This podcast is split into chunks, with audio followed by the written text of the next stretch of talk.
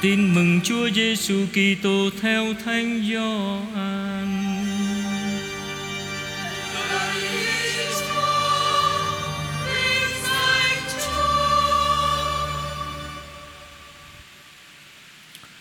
Khi ấy, Đức Giêsu nói với các môn đệ rằng, Nếu anh em yêu mến Thầy, Anh em sẽ giữ các điều răn của Thầy Thầy sẽ xin Chúa Cha Và Người sẽ ban cho anh em một đấng bảo trợ khác đến Ở với anh em luôn mãi.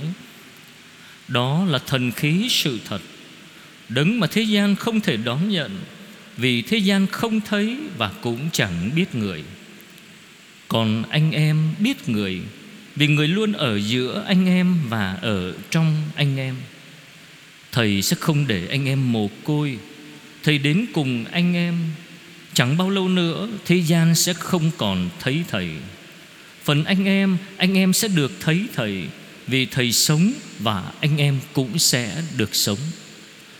Ngày đó, anh em sẽ biết rằng Thầy ở trong cha Thầy, Anh em ở trong Thầy Và Thầy ở trong anh em. Ai có và giữ các điều răn của Thầy, Người ấy mới là kẻ yêu mến Thầy. Mà ai yêu mến Thầy thì sẽ được cha Thầy yêu mến. Thầy sẽ yêu mến người ấy Và sẽ tỏ mình ra cho người ấy. Đó là lời Chúa.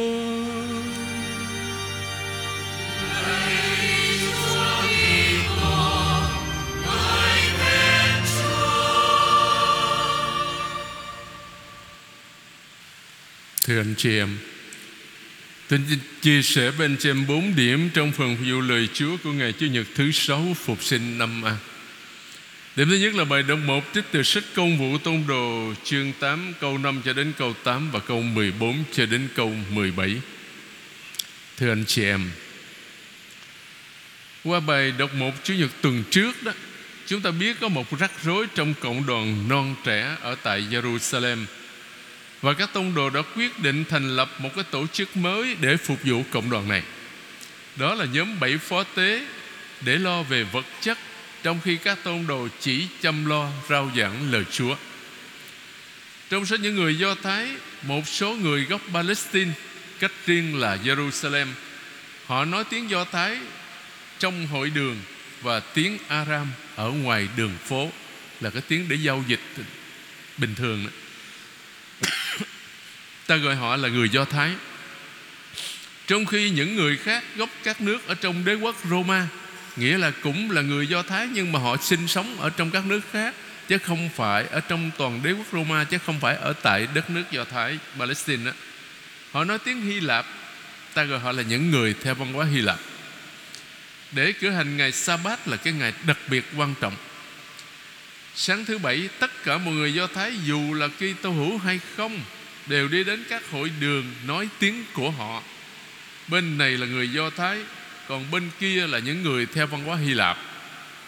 Nhưng để cử hành phụng vụ Kitô giáo Thì những người Do Thái đã trở nên Kitô hữu đó, Tập trung tại các nhà riêng của họ. Cả người Do Thái và những người theo văn hóa Hy Lạp. Chính trong cái khung cảnh các buổi cử hành phụng vụ Kitô giáo, cái cuộc cãi cọ đầu tiên đã nổ ra giữa hai nhóm Kitô hữu về vấn đề trợ giúp các bà quá, các tín hữu do thái theo văn hóa hy lạp kêu trách những người do thái bản xứ đó. Vì trong việc phân phát lương thực hàng ngày, các bà quá trong nhóm họ bị bỏ quên. Lần trước tôi có nói với anh chị em, vô tình hay cố ý chúng ta không biết, nhưng mà cái thực tế đó là như vậy. Như tôi đã nói lúc nãy đó, Để giải quyết vấn đề trục trặc trong cộng đoàn, Các tông đồ đã thành lập nhóm phó tế, Gồm 7 người do dân bình chọn. Trong số đó có hai ông Tefano và Philippe. Cả hai ông đều là người Do Thái Trở nên Kitô hữu ít lâu trước đó Theo văn hóa Hy Lạp. Hăng say, nhiệt thành Có ảnh hưởng lớn ở trong cộng đoàn. Các ông cố gắng đem trở lại cùng Chúa Kitô. Những người Do Thái thường đến các hội đường nói tiếng Hy Lạp. Chính tại đó lại xảy ra cuộc một cuộc cãi cọ nữa lần thứ hai anh chị em nhưng không phải là cuộc cãi cọ giữa những người Kitô hữu có nguồn gốc khác nhau nhưng đây là một cuộc bách hại đầu tiên nha, những người Do Thái từ chối không tin vào Đức Giêsu tấn công những người anh em Do Thái của mình đã trở nên Kitô hữu. Phó tế tefano phải trả giá bằng mạng sống của mình. Người ta ném đá, ngài đến chết. Ngài bị những người Do Thái theo dân hóa Hy Lạp tố cáo với các nhà cầm quyền ở Jerusalem Vì thế Ngài bị bắt và bị ném đá cho đến chết. Cuộc tử đạo của Thánh tefano không làm dịu đi cơn giận của những kẻ đối lập Trái lại họ nhắm các kỳ tơ hữu khác thuộc nhóm của Thánh tefano Tuy nhiên cuộc bách hại này không nhắm đến các tông đồ Đức Giêsu đã chọn. Thánh Phêrô, Thánh Gioan, Giacôbê và những người khác thuộc nhóm Do Thái bản xứ Cuộc bách hại chỉ nhắm đến những người theo văn hóa Hy Lạp Do đó các tông đồ được bình an và vẫn ở lại Jerusalem để rao giảng về Đức Giêsu cho mọi người. Trái lại, do thận trọng, nhóm các cây tơ hữu theo văn hóa Hy Lạp chạy tản mát khắp nơi. Đi đến đâu họ cũng rao giảng về Đức Giêsu Nazareth. Vì thế ta có thể nói nhờ cuộc bách hại này mà tin mừng vượt ra khỏi Jerusalem và lan tỏa đến các thành phố khác của miền Jude và Samari. Sau này người ta nhớ lại lời nói của Chúa Giêsu và ngày lễ thăng thiên đó, anh em sẽ là chứng nhân của thầy tại Jerusalem trong khắp các miền Jude, Samari và cho đến tận cùng trái đất. Công vụ tông đồ chương 1 câu 8. Chúng ta thấy rõ sự nghịch lý trong sự việc đang xảy ra. Cuộc bách hại và sự phân tán cộng đoàn tín hữu Jerusalem lại khiến tin mừng được rao giảng ở nhiều nơi khác chứ không chỉ là gói gọn ở trong Jerusalem mà thôi. Trước hết tại Samari, chúng ta nhớ lại Đức Giêsu đã quán cải người phụ nữ Samari và những người đồng hương của chị tại Sikem bên bờ giếng Jacob. Tin mừng Gioan chương 4. Nhưng hình như Đức Giêsu không có trở lại miền đó. Công cuộc rao giảng tin mừng ở Samari đạt được kết quả tốt đẹp, được xem như là hoa trái đầu mùa của cuộc bách hại nhờ cái chết của Thánh Stefano. Điều khiến chúng ta ngạc nhiên là khi đến Samari Thay vì ẩn náu trốn tránh ở trong các nhà, Thì ông Philip lại công khai rao giảng Đức Kitô phục sinh Sứ vụ trước kia ông không có đảm trách, Vì trước đó ông cùng với các phó tế khác, Ông lo về vật chất cho cộng đoàn, Cách riêng là cho các bà hóa, Để các tông đồ chỉ lo cầu nguyện Và phục vụ lời của Thiên Chúa Đồng thời, ông cũng giữ liên hệ với những người đã sai ông đi.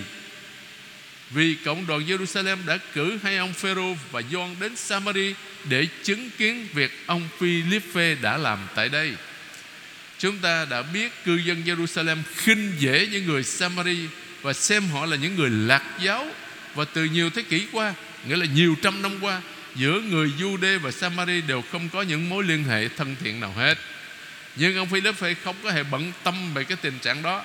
Ông, một người Do Thái xa xứ, Đã giúp cho tin mừng vượt ra khỏi hội đường Do Thái. Và Thánh Luca nhấn mạnh đến niềm vui của người Samari Khi đón nhận tin mừng cứu độ.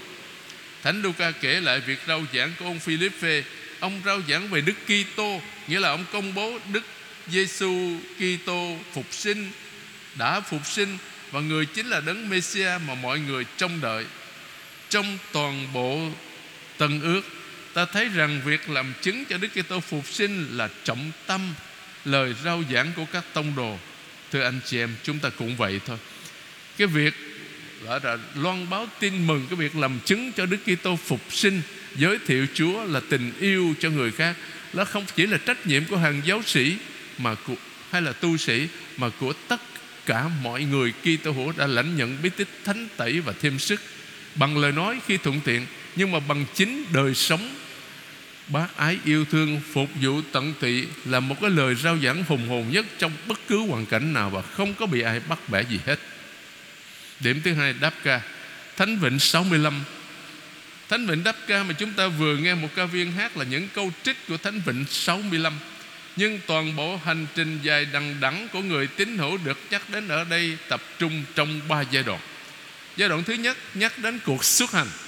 Chúa làm cho biển khơi qua đất liền Và dân người đi bộ qua sông, Rồi đi vào đất hứa Dưới sự dẫn dắt của ông Giô-xê Và dân Israel qua sông Mà vẫn ráo chân. Vì Đức Chúa đã làm phép cho dòng sông Trở nên khô cạn Để dân qua sông an toàn. Khi đọc kỹ các thánh vịnh Chúng ta rất ngạc nhiên khi thấy thường hay nhắc đến biến cố xuất hành là nền tảng cho niềm tin và niềm hy vọng của dân Israel. Giai đoạn thứ hai đề cập đến thời kỳ mà tác giả Thánh Vịnh sáng tác bài ca của mình. Ông mời tất cả những người đồng hương của mình cầu nguyện, ca tụng và chia sẻ kinh nghiệm đức tin. Tất cả những ai kính sợ Chúa Trời Đến mà nghe tôi kể việc Chúa đã làm để giúp tôi. Giai đoạn thứ ba đề cập đến tương lai. Toàn thể trái đất được mời gọi tung hô Chúa. Cả trái đất hãy tung hô Thiên Chúa, Đàn hát lên mừng danh thánh rạng ngời. Nào dâng lời ca tụng tôn vinh, Hãy thưa cùng Thiên Chúa, Khủng khiếp thay sự nghiệp của Ngài. Thưa anh chị em, Đây không phải là lần đầu tiên mà ta thấy lời cầu nguyện của Israel hướng đến toàn thể trái đất, Nghĩa là toàn thể nhân loại. Dần dần dân Israel hiểu rằng họ có trách nhiệm đối với toàn thể thế giới. Và trách nhiệm này chỉ hoàn thành khi tất cả mọi dân tộc cùng nắm tay nhau Bước vào nhà Chúa trong niềm vui của người. Chúng ta đặc biệt nhớ đến những lời sấm của ngôn sứ Isaiah Về việc tập hợp tất cả các dân tộc tại Jerusalem. Chẳng hạn, Nhà của ta sẽ được gọi là nhà cầu nguyện của muôn dân. Đàn khác, chúng ta nghe ở đây như là một lời báo trước ngày trọng đại này. Tất cả các dân tộc đều tham gia đoàn hành hương tiến về Jerusalem. Toàn trái đất phải quỳ lạy tôn thờ Và đàn ca mừng Chúa, đàn ca mừng Thánh danh. Ta có thể nói Thánh Vịnh 65 chúng ta vừa nghe nhắc nhở dân Israel nhớ đến quá khứ Giúp họ vững bước trong hiện tại Và mạnh dạn tiến về tương lai. Trong quá khứ Thiên Chúa đã giải thoát họ khỏi ách nô lệ Ai Cập. Hiện tại người giải thoát họ khỏi một nỗi gian truân Tất cả những ai đặt chọn niềm tin vào người. Còn trong tương lai Toàn thể nhân loại sẽ được Thiên Chúa giải thoát vĩnh viễn Khỏi tất cả mọi sự dữ đang trói chặt họ Trong hận thù, sợ hãi và chiến tranh. Ngày hôm nay cũng vậy. Anh chị em thấy ở trên thế giới Chiến tranh vẫn còn Hận thù vẫn chưa có gọi là biến mất. Kỳ thị chủng tộc sát hại nhau đổ máu tăng thương biết bao nhiêu gia đình tan nát biết bao nhiêu người ngã xuống anh chị em nó đau lòng biết chừng nào chính cái điều mà chúng ta mong muốn khát khao vô cùng, đó là được sống trong hòa bình thật sự. Thì chúng ta xin Chúa ban cho thế giới hôm nay được hòa bình, cho mọi người được sống trong hạnh phúc an lành. Điểm thứ ba là bài đọc 2 Trích từ thư thứ nhất của Thánh Phêrô tông đồ chương 3 câu 15 cho đến 18 Thưa anh chị em, Đoạn trích thư thứ nhất của Thánh Phêrô tông đồ trong bài đọc 2 mà chúng ta vừa nghe đó Phần nào cho ta thấy những gian nan thử thách mà các cây tô hữu vòng tiểu Á tức là ở vùng Thổ Nhĩ Kỳ đó đang gặp phải và Thánh Phêrô đang tìm cách nâng đỡ tinh thần họ.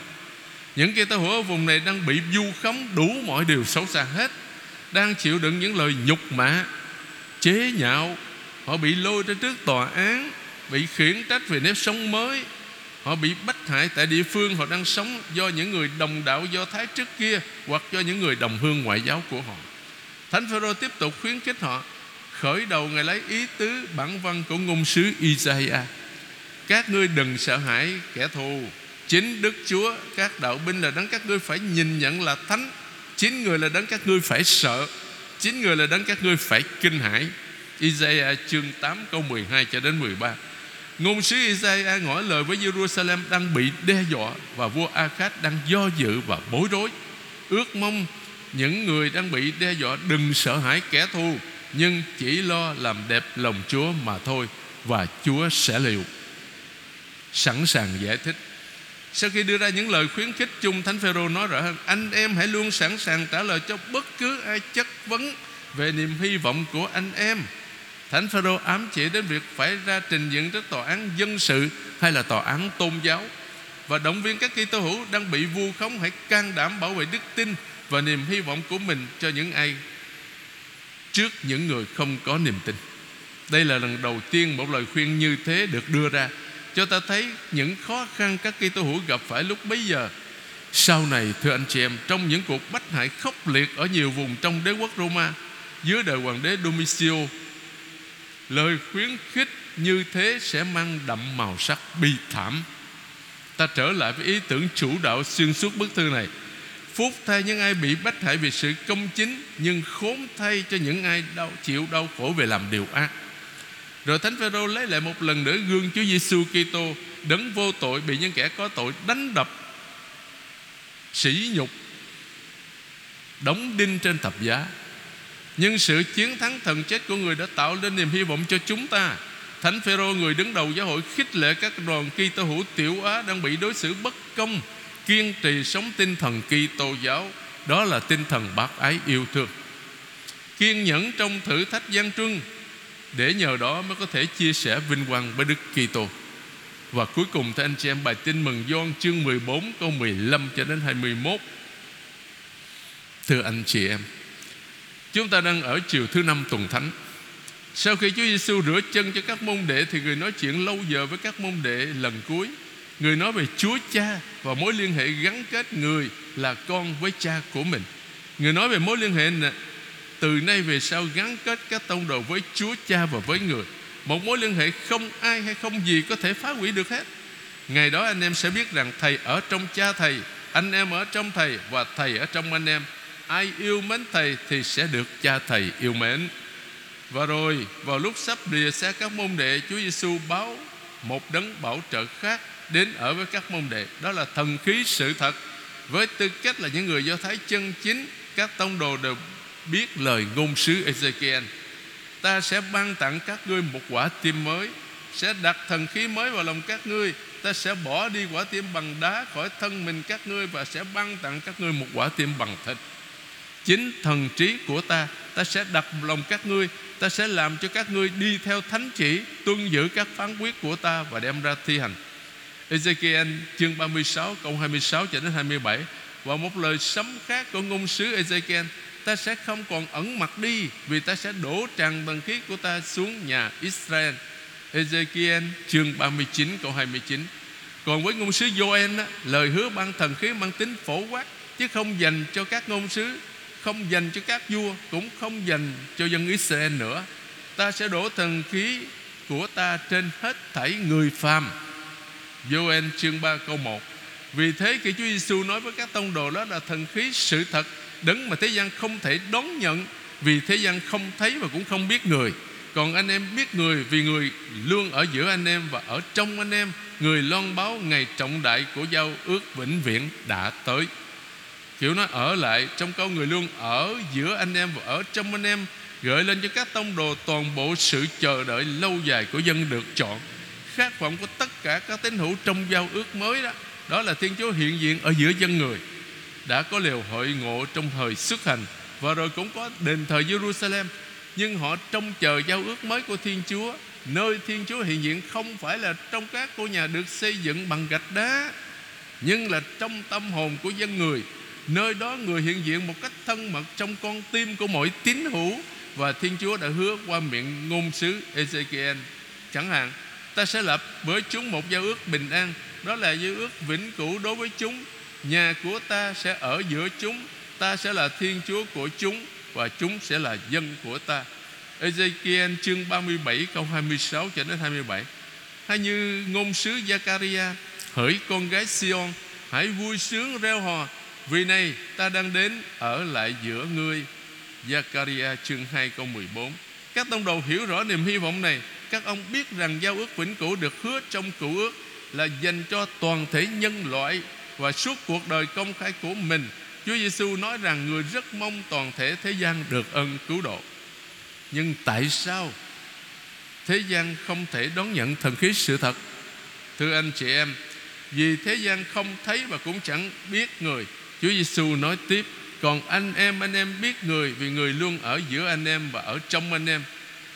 Thưa anh chị em đó là một sứ mạng Mà Chúa Giêsu giao phó cho các môn đệ thực hiện. Trong số đó có chúng ta. Vì thế gian không biết thần ký sự thật Nên trách nhiệm của các môn đệ Chúa Giêsu là làm cho họ biết Đặc biệt là bằng chính đời sống yêu thương của mình. Lạy Chúa Giêsu Con yêu mến Chúa. Xin cho tất cả chúng con biết thể hiện lòng yêu mến Chúa một cách cụ thể qua việc tuân giữ các điều răn của Chúa, nhất là điều răn bác ái yêu thương.